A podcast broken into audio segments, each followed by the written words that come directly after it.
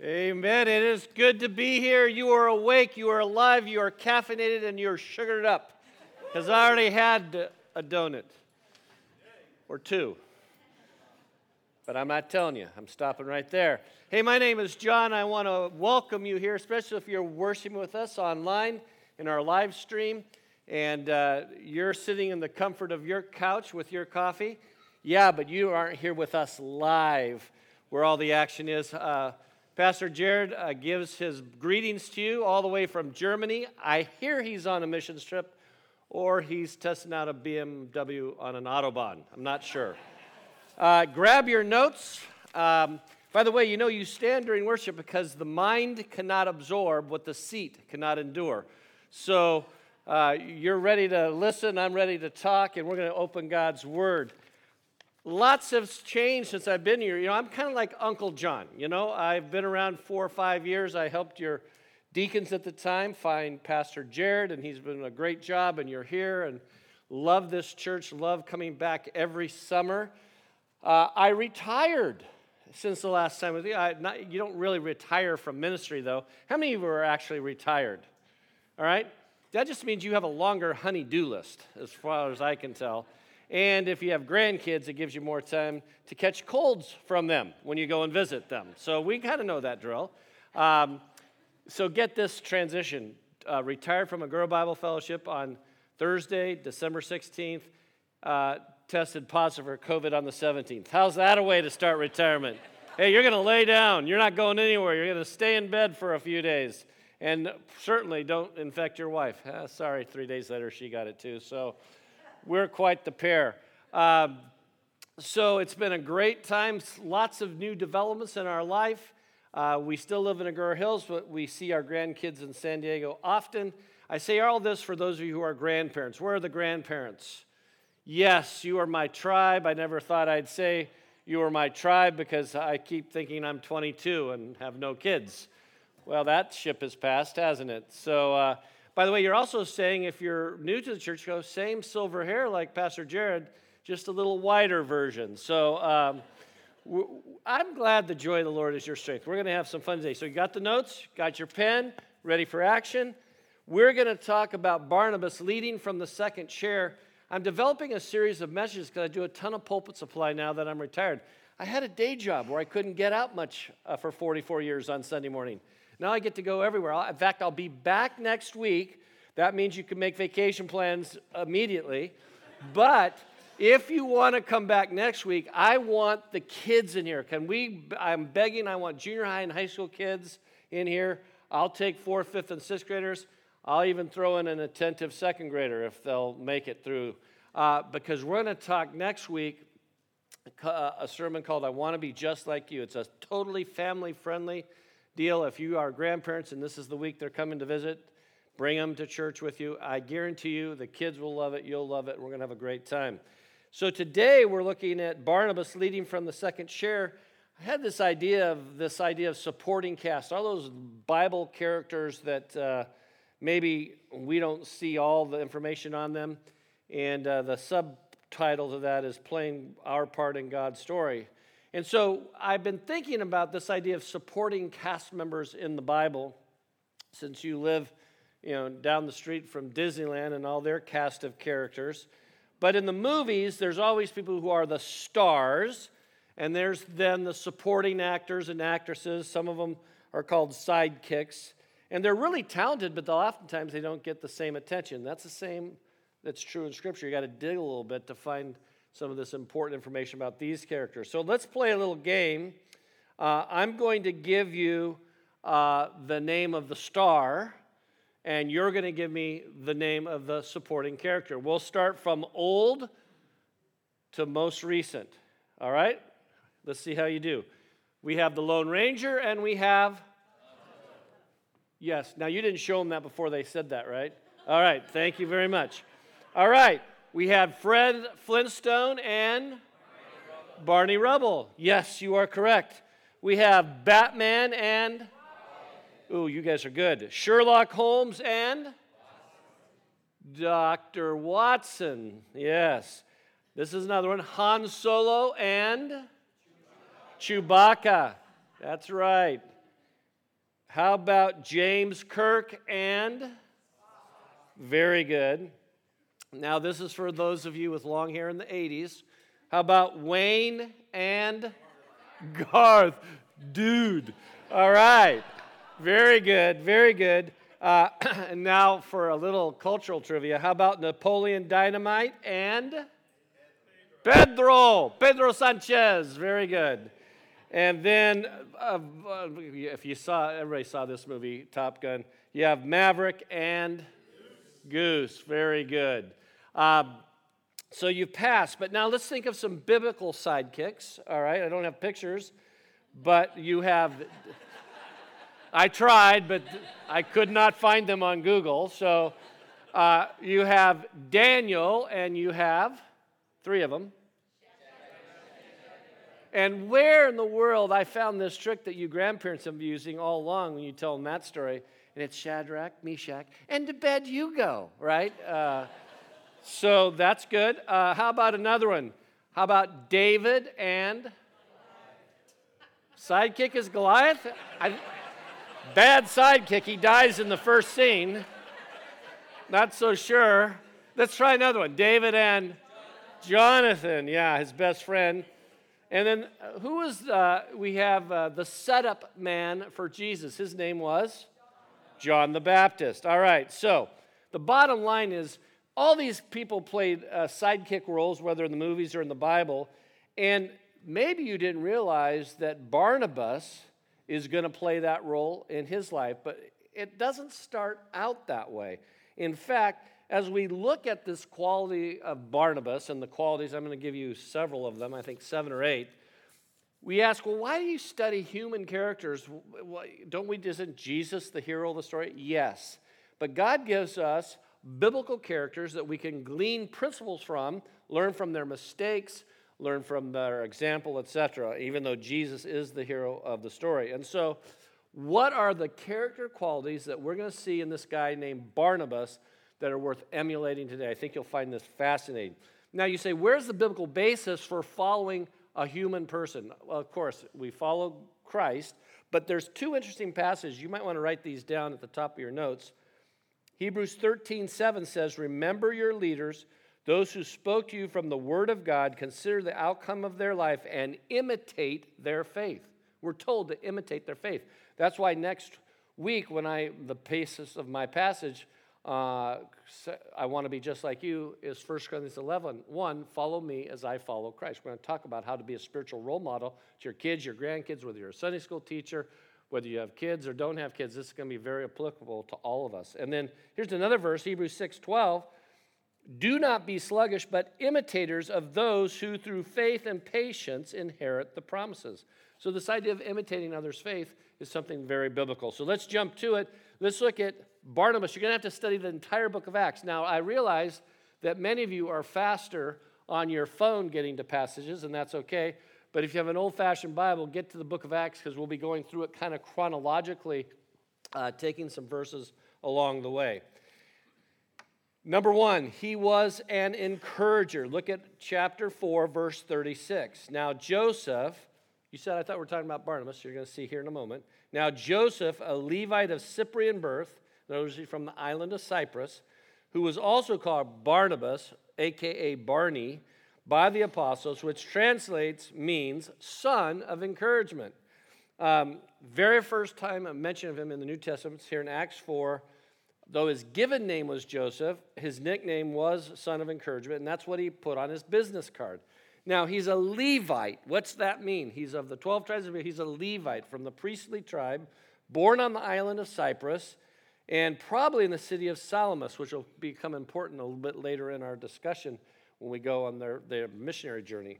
And so that's kind of a homecoming of sorts for him when he goes on that first missionary journey because Jews on that island would have known him. And so when he goes out to be an evangelist, he goes to his hometown as the first stop.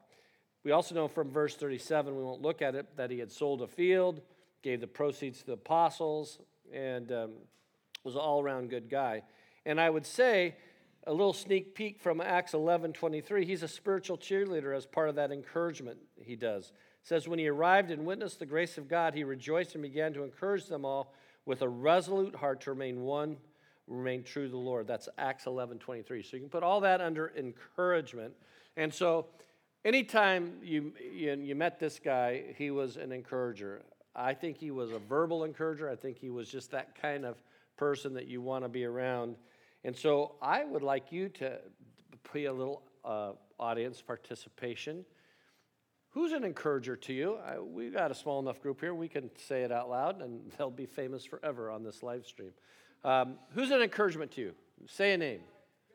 Rebecca. Rebecca is an encouragement to you. Who else is an encouragement? Okay, back there, you're pointing to her. Okay, very good. Patty, Patty very good. The ladies are really into this, guys. Just making an observation.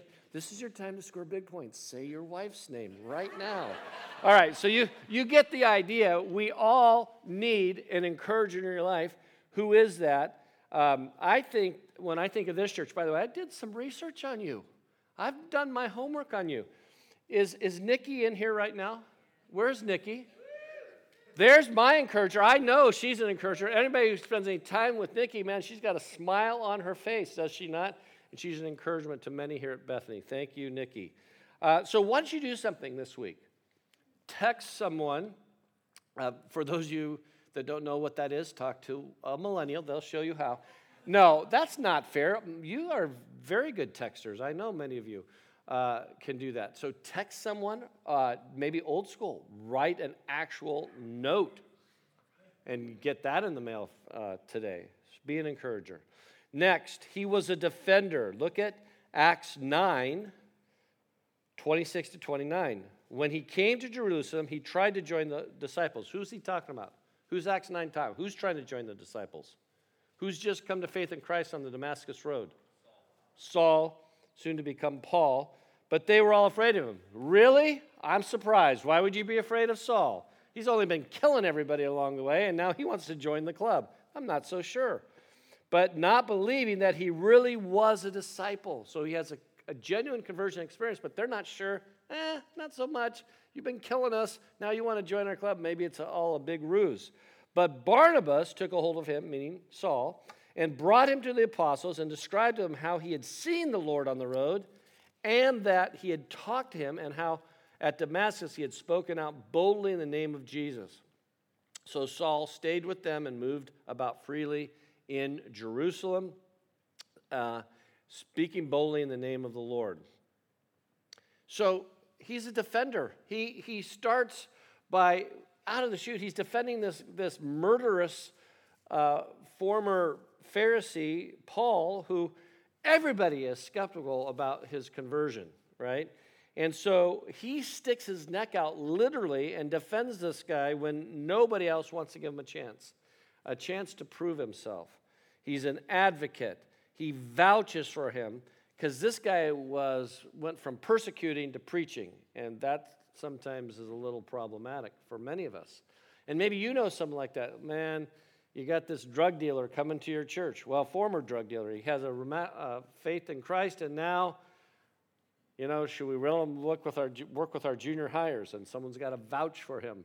Uh, some of you, you're, you're, you're not far from those days in your life where you needed someone to vouch for you, right? And le- yet, we, uh, lest we get a little too stuffy here, maybe we're forgotten how much God has forgiven all of us. You don't have to be a Paul or a drug dealer or a bad mob boss, but Christ has forgiven you, just like he forgave Saul. And so uh, there was a contest for the best definition of friend. It was one. It was a, through the Chicago Tribune years ago, and this is the definition of friend that won the contest. Definition of a friend is the one who comes in when the whole world goes out. That's the kind of friends we need today. This has been a tough time. I, I got to say, out of 44 years of, of ministry, I can't say the last couple years were my favorite. Oh boy, yeah, let's just be a pastor in the age of COVID. Mm, not my way of ending my ministry career. It was hard, it was divisive, it was, it was painful, and maybe you've experienced some of that too. And everybody wanted to fight about everything.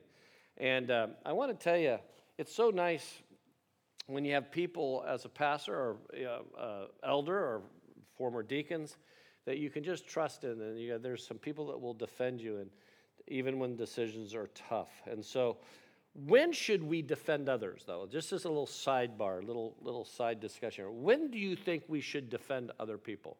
Anybody have any ideas? When should we defend other people? I want to give you four reasons when we defend. Huh? When they're falsely accused, yeah, I would say, uh, and that would tie into my last point when truth or justice is being perverted. When they're falsely accused and justice is being perverted. I think, secondly, when God tells you to, just like Barnabas. Because I'm sure Barnabas might have thought, mm, not so sure I want to do this. Why do I want to risk it here? I've got a good gig going right now, and this guy's kind of interrupting everything. Um, I think a third time, it seems obvious, this is something we teach our grandkids, is when the bully is picking on the little guy, right? And we are teaching our grandkids, you defend the powerless, the less fortunate, the, the least popular, not always hang with the cool kids who can be mean and cruel. And then lastly, uh, and it kind of implies this, is you defend others because when it's the right thing to do, it just is the right thing. All right. Number three, let's see this next set of characteristics. Um, Barnabas was fat. Are you? I'm going, yeah, my kind of person, right? He was fat. But what do I mean by that? I'm going to give you three words, and gonna, they're going to be out of order here. But the first one is uh, the A. He was available, verses 21 and 22. The Lord's hand was with them, and a great number of people believed and turned to the Lord. The news about them reached the ears of the church at Jerusalem, and they sent Barnabas off to Antioch. In other words, his availability was more important than his ability. He was just available. He went. Now, at this point in the sermon, I would say that the people who have been sent to the foreign land are in your church are not the people in Germany, it's those junior high and high school volunteers working in the culture of America today. Do we have any junior high or high school volunteers in the, in the room? They're probably teaching junior high. Hopefully, they'll be in here next week. But whether it's uh, Salita uh, or others, or I think Brandon, he's the youth pastor, uh, working with kids is a privilege. It did give me gray hair, but it's a privilege. I did it for a number of years. But they are available, and thank goodness they're available to your kids. Um, so I would think throughout Scripture, you see Barnabas gets tapped to do a, ta- a project, a, a, job. He would later go to Antioch, then he'd go find Paul, then he'd bring money back to Jerusalem. Never complaining, he just goes. And he's always available for the next mission. So here's your point of application What is the mission or ministry that God's calling you to next? You know, it's really easy. By the way, people said, Oh, how, long, how do you like this retirement? I go, Well, I'm not really digging the whole retirement thing because I'm not even sure I believe it's biblical. You know, I really only had one saleable skill in 44 years. I, I know how to talk. That's it. I can talk and preach. I can't fix a thing. I, I need a plumber in my life. I need uh, all these things. But what I can do, even in retirement, is to open God's word. The only difference is now I'm a free agent right? I can preach anywhere, any place. And so the next month I'm in different churches. Get to be here next week. So let's be available. next, he was faithful. There's their F from verses 25 and 26. And he took, he left for Tarsus. He took to look for Saul. And when he found him, he brought him to Antioch. And for a whole year, underline that, a whole year, Barnabas and Saul. And notice the word order, it's Barnabas, Saul. Barnabas, Saul. That's going to change a little bit later met with the church and a great taught great numbers of people. The disciples were called Christians there in Antioch. And so I was trying to think who who's been some faithful, long-term um, servants of God here, and you could mention your friends here. But I did a little research. I think Jim and Penny, right? Jim and Penny Goforth. They've been very faithful doing a lot. Are they here today? I think they're gone. Huh?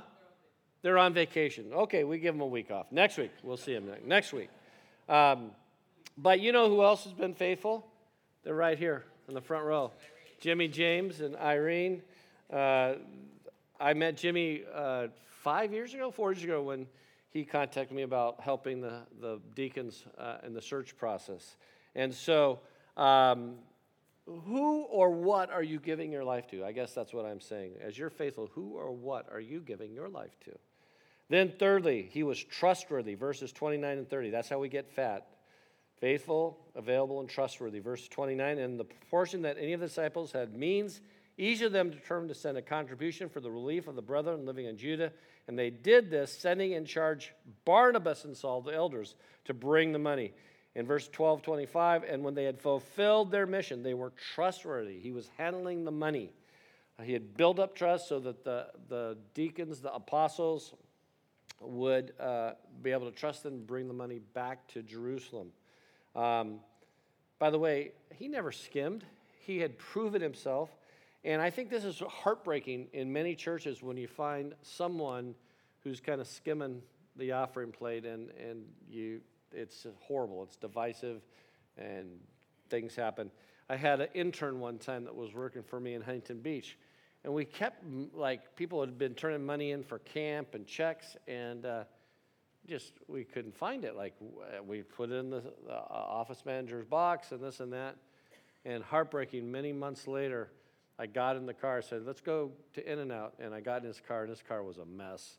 And there on the floor are checks from the church that he had taken. I don't know what he think he couldn't cash them, and it was a very painful, painful conversation. He wasn't trustworthy. Number four, uh, we see that Barnabas was Holy Spirit directed and called by God. We have two different passages there, full of the Holy Spirit. For he was a good man, full of the Holy Spirit and faith, and considerable numbers were brought to the Lord. By the way, in your ministry, it always starts with the Holy Spirit, which you get at the moment of salvation. But are you Holy Spirit directed? Do you allow the, the Spirit to lead you, guide you? And what we see of Barnabas, his, his agenda is always subservient to what God wants in his life. And by the way, growth follows spirit led leaders. And so look at what happens as he's being spirit led. It says considerable numbers were brought to the Lord. Secondly, he's called by God. Look at chapter 13, verse 2. When they were ministering to the Lord and fasting, the Holy Spirit said, Set apart for me Barnabas and Saul. Notice that again Barnabas, then Saul, for the work of which I have called them to. Now, this is very, very important because in that verse, chapter 13, uh, that's the last time Barnabas' name is going to be mentioned first. You're going to see a, a transition here in our next point where it goes Saul first and then Barnabas. And so he's called by God, but there's if we were going to do a, a, study of the entire book of Acts, it's simply divided in two sections. Acts 1 through 12 is seen through the lens of Peter's ministry, but really from chapter 13 on, you see it through the lens of Paul's ministry. And you say, what about Barnabas? We're going to find out that in a moment. And so we know that God used Peter to reach the Jews and now he's going to use Paul to reach the Gentiles. But in Barnabas' life, you can see this unmistakable call on his life, right? Uh, he's set apart for service. Now, I've always thought about this. Now that I'm a layperson in my local church, I'm not paid to serve. And I've, I have a greater and greater, after this last year, appreciation for those of you who have served faithfully in your church and you're called right here to Bethany. And this is where you've served faithfully for very many, many years. In fact, I bet some of you have been here serving faithfully for more than 30 years. So let me just, for fun, uh, if you've been serving here 30 or more years, and we'll uh, consider attending, and you can have some time off if you had to have some babies, and you get, got back into serving in the nursery, whatever. But 30 or more years, would you stand up for me? uh, this idea of being called. You don't have to be a pastor or a missionary to be called.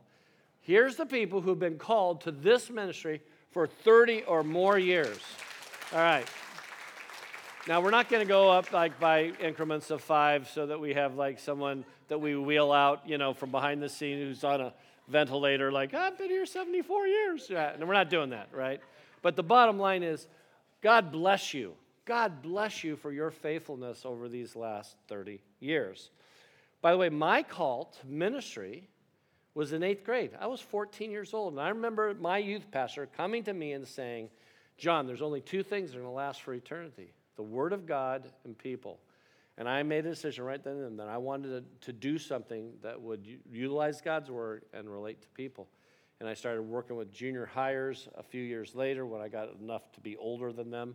Uh, but I started working with fifth graders and third graders. I went to Pine Summit Camp as a counselor. When I got into high school, I worked at, in the, like these summer day camps, uh, played baseball, and then God called me from that to work with junior hires when I was at Biola University. So this call is important. And I don't want to lessen the impact on some of you young parents who have kids to, to, that God's hand is on them. I have five grandkids, and I think my number two, Rhett, is going to be called to ministry. I just see it. I see how he reacts to people. He's only, he's only uh, seven, almost eight, but I can see it in just his spirit and his demeanor, right? His brother, older brother, may know everything, but, but the compassionate one is number two, right? And number three is a girl, and she's just bossy. Um, but, um, oh, that's on tape, isn't it? Hey, hey, family, if you ever, they won't know I'm here preaching. It's all good. All right. Number number 5, he was humble. Chapter 13 verse 13. Notice this. Paul and his companions put out to sea. And then it never, like I said, from that point on, it's always Paul and then somebody else, whether it's Barnabas or his companions. And so, Barnabas, after being a leader, graciously, graciously moves to the second chair. He quietly decreases as Paul ministry increases. Who does that sound like? John the Baptist, very John the Baptist like, right? I must decrease as he increases, John 3:30. And so he has this gift of kind of fading into the background. Um, the idea of not being addicted to being prominent or in first place or being seen didn't crave the limelight. He's really self effacing. Uh, and he was willing to say, hey, Paul's got better gifts. I'm going to I'm going to step aside. Interesting enough that Barnabas never wrote a book of the Bible, though some think that he could have written the book of Hebrews. I don't think so. But much of our New Testament wouldn't have happened unless we had Paul, who he supported. And then the two most influential people that he influenced, besides Saul slash Paul, uh, is John Mark, which we're going to hear about in a moment. Paul wrote 13 books of the New Testament, and John Mark uh, wrote the Gospel, which bears his name. So 14 out of 27 books are these two individuals. I would say he knew what it meant to be in the second chair, to be humble. Uh, any of you old enough to remember the, the Cry Fest movie called Brian's Song? I do this for those of you who may be sports fans and are over 60. Uh, you do. It's a story of Gale Sayers and Brian Piccolo, and it's a, it's a movie you should go watch on Nickelodeon, and I'll leave it at that. But this idea of I am second. In fact, he is greater than I. I think I got a picture of that, do I? Yeah, he is greater than I. This is, that was the, you know, Barnabas could have marketed that on Instagram back in the day. He would have been famous for other reasons, but that's, a, that's, that's Barnabas' mantra. He's greater than I.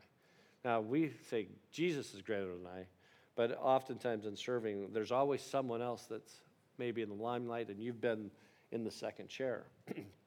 I've, I had that privilege of doing that at my church in Agoura. Some of you don't know this, but 10 years ago, I was the interim senior pastor at Agoura Bible Fellowship. And because I have a, a ministry to help churches find pastors, like I did here, and, and, and pastors find churches and churches find pastors, I actually found the senior pastor who continues to serve there today and they installed him, and I stepped down as the interim. And through a set of circumstances, he said, Well, why don't you stay as associate pastor? So I had that. Hey, I'm going to take the second chair as the associate, and it was a wonderful experience for 10 years. Now, fast forward into my last year of ministry when it's decided I think it's time for me to just, you know, fade out into the sunset, so to speak. Um, the pastor said, Would you train in our high school pastor to be your replacement as the associate pastor? I said, Sure. So I am pretty certain that I'm one of the very few pastors who has replaced himself twice in, in the same church. And um, so it's been a privilege. And I just spent the weekend at our men's retreat watching my successor hit the ball out of the park. And I got to tell you something. I am a proud daddy, so to speak, because I've watched my successor flourish. And I'm really proud of how our senior pastor has led us through COVID and all that over the last 10 years. And uh, our pastor was saying that the church is at its highest attendance in church history as of this last week. And so, and in my sense of economy, I, I made a decision a long time ago. I don't need to be in the first chair. But Lord, I want to be near where you're moving and how you're changing things so that I can be a part of your work in a church. And I think, by the way, your days, you've had some, some um, fantastic history in this church. You've been around a long time, but I think your best days are ahead. And I know sometimes it gets hard because you have transitions and you, you had your pastor here for 33 years, and before then you had the infamous, famous uh, Donald Schaff, and you've had some unbelievable youth pastors like Ed Noble and whatnot. And uh, I don't know if I told you this, since we've spent a lot of time in San Diego, we actually attend Journey Church where Ed Noble is the lead pastor. And uh, we have uh, a lot of, and some of you may go, who is Ed Noble? And, but by the way, you should have him back here to preach sometime. Um, and just love, because uh, we were uh, youth pastors together in the day when Huntington Beach EV Free and Bethany did a lot of stuff together. So coming here, I think I've told this before, but for me, this is like always, it's almost coming home again because we did so much, our two youth groups, and that was, that was 44 years ago. You go, dang, you're that old? Uh huh, I am. Yeah, I am. I've earned all those 66 years. So that hum- humility, moving to the second chair. Um, so let's move on. Uh, the next one is number six, and I'm going to not spend a lot of time and let the scripture speak for itself. But thirdly, Barnabas had a proper understanding of his relationship to God. And if you understand who you are in relationship to God and you don't get that messed up, then these next three things are going to be true of your life. Number one, you're not going to let applause go to your head. Look at verses 11 and 12. When the crowd saw them and they shouted in these languages, The gods have come down to us in human form. Barnabas they called Zeus, and Paul they called Hermes because he was the chief speaker. And they're going, eh, that, that's not good. No, they didn't let it go to their head. So what do they do? Number two, he was grounded and he knew who he was. Look at verse 14. But when the apostles and Barnabas heard of this, they tore their clothes and rushed out into the crowd shouting, Friends, why are you doing this? We too are just human like you. We're bringing you the good news, telling you to turn from these worthless things to the living God who made the heavens and the earth. So he was grounded, he knew who he was. And then, thirdly, he pointed people to God and deflected the praise.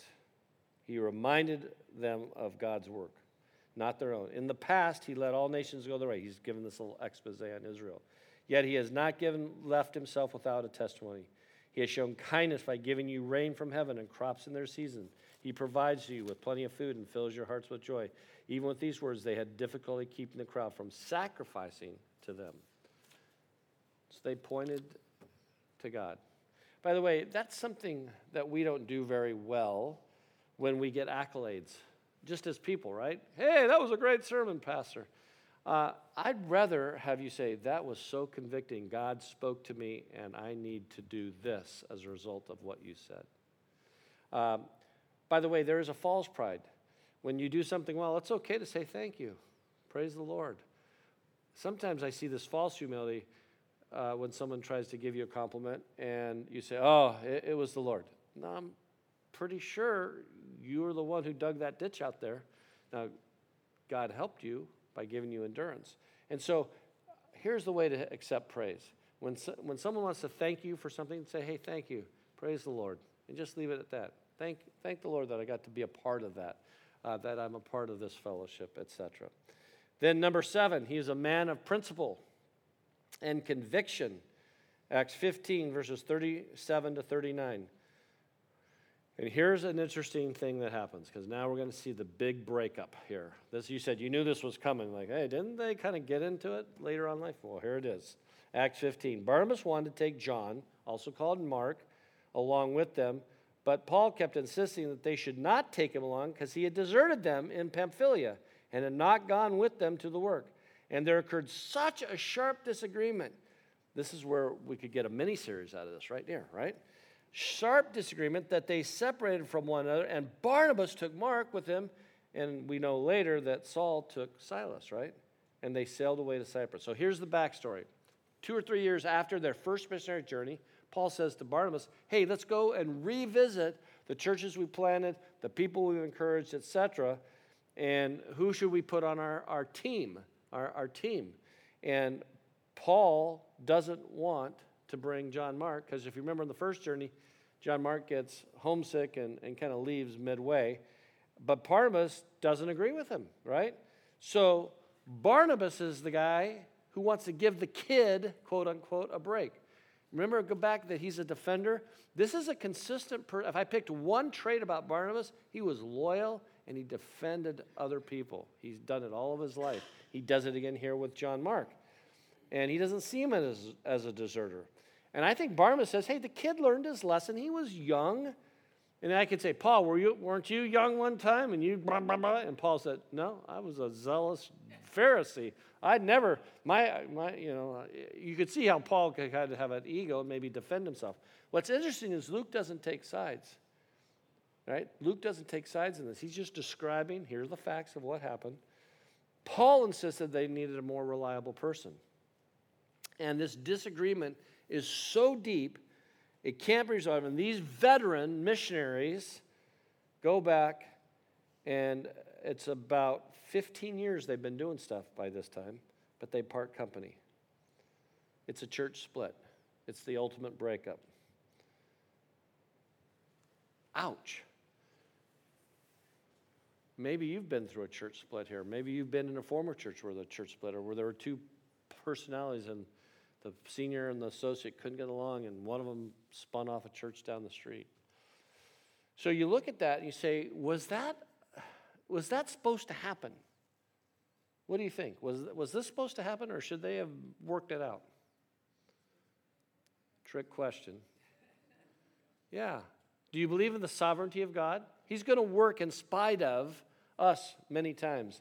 And because they couldn't get along, it doubles the evangelistic ministry in the book of Acts by these, these guys splitting, you know, uh, recruiting other people and uh, doubling down.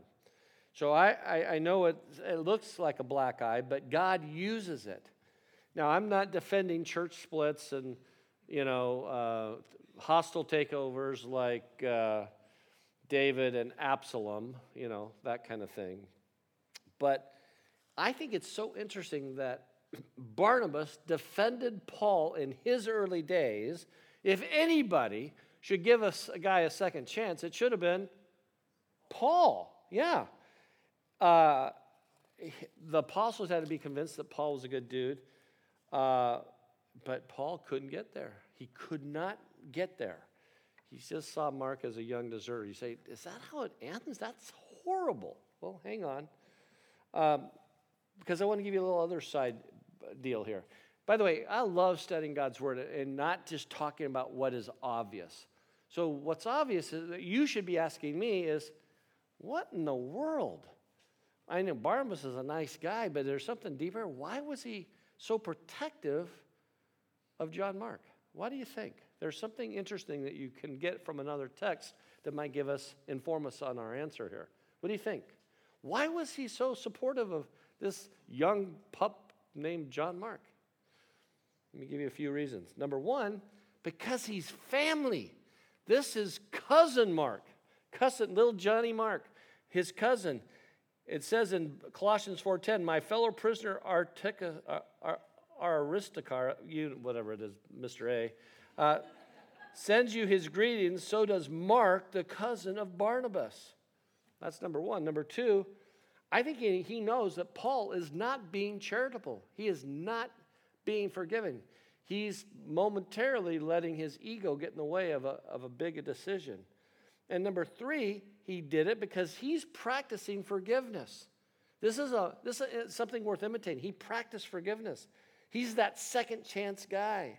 He's that guy that realized that he was young, but he would not leave him in the proverbial penalty box for the rest of his ministry. All right, you know, when I come away from the pulpit, I go from preaching, and now I'm just going to meddle a little bit, okay? Some of you have messed up in your life somewhere along the line, right? Now, you don't have to raise your hand, yeah, I did this, I did that. But you've messed up. And for some of you, you've left yourself in the penalty box and you've beat yourself up long enough about how God can't use you or how you can't recover from that. For some of you, it was a divorce that you didn't want, you fought, you lost, and now you feel like a second class citizen. For others of you, it's a parenting thing that happened. With... it is getting hot in here, right? It's getting personal. Getting personal. It's 72 in the front, it's about 83 up here right now. And so you put yourself in penalty box, or you're a parent. Because your kids chose to not walk with God, you beat yourself up because of the prodigal nature of your with your kids. And those prodigal kids are not 17, they're 42 or 32 or 22. And Yet you hold the grief of, I'm going to I messed this up somehow. I got to tell you something. If you get anything from Barnabas, is he's the guy that gives people second chances because he knows that he serves a God who gives us second chances. I am so grateful to have a wife who's put up with me, this knucklehead, for 44 years. She's such a godly woman to, to and I'm not, you're saying, oh, yeah, yeah. No, you don't live with me, man. I am a piece of work, let me tell you. You know where she's at today? She's in West Covina. She's take, she took her mom. We had her mom all week. She's 87. Every month we take her mom for a week, and she, they, she spends a week with us. But mom's going to a new church. So she made sure she took mom home yesterday, spent the night, and she wants to meet the new pastor at the new church that mom's going to and make sure she has groceries in the refrigerator and meets her friends and make sure she's settled in, and then she'll drive home later today. My wife is the epitome of giving people the second chance, right? And we've been a great balance in ministry because I might have wanted to been the son of thunder, right? I might have been praying those imprecatory prayers like David, let the evildoers die, right? Get your shorts in a bunch, Pastor. Come on, life's too short. Don't do that. And she, oh, come on now. She never said it's not that bad. She knew it was bad. She would just say, maybe there's another view. Maybe we should pray about it. Don't bring God in praying into this. I just want to be mad, right? right? We've been there. And thank goodness there's a Barnabas in your life who is that second chance kind of guy or gal who brings perspective to your life when you're about to go off the rails. They say, hey, hey, hey, Take a deep breath. That's Barnabas. Here's a principle write it down. It's not enough to know what's right, you've got to do what's right. Friends, don't be educated beyond your obedience. God's given you the gift to understand His word, and just because you know it, you got to apply it. So here's the ultimate meddling question Is there someone you got to let out of the penalty box? Personally, that you got to forgive someone who hurt you, who's disappointed you. And I, I don't want to minimize the pain of whatever that event was, but eventually, you got to let it go. You got to let go of it. You got to let go of it. Well, they ultimately do patch it up, by the way. We don't find that out until 1 Corinthians 9 6. Sometime after separating from Paul, Barnabas, Paul refers to Barnabas as a fellow worker, and the relationship is healed. And here's what I know happened an older and wiser Paul would later forgive John Mark and ask him to join him via his letter to Timothy in 2 Timothy 4:12.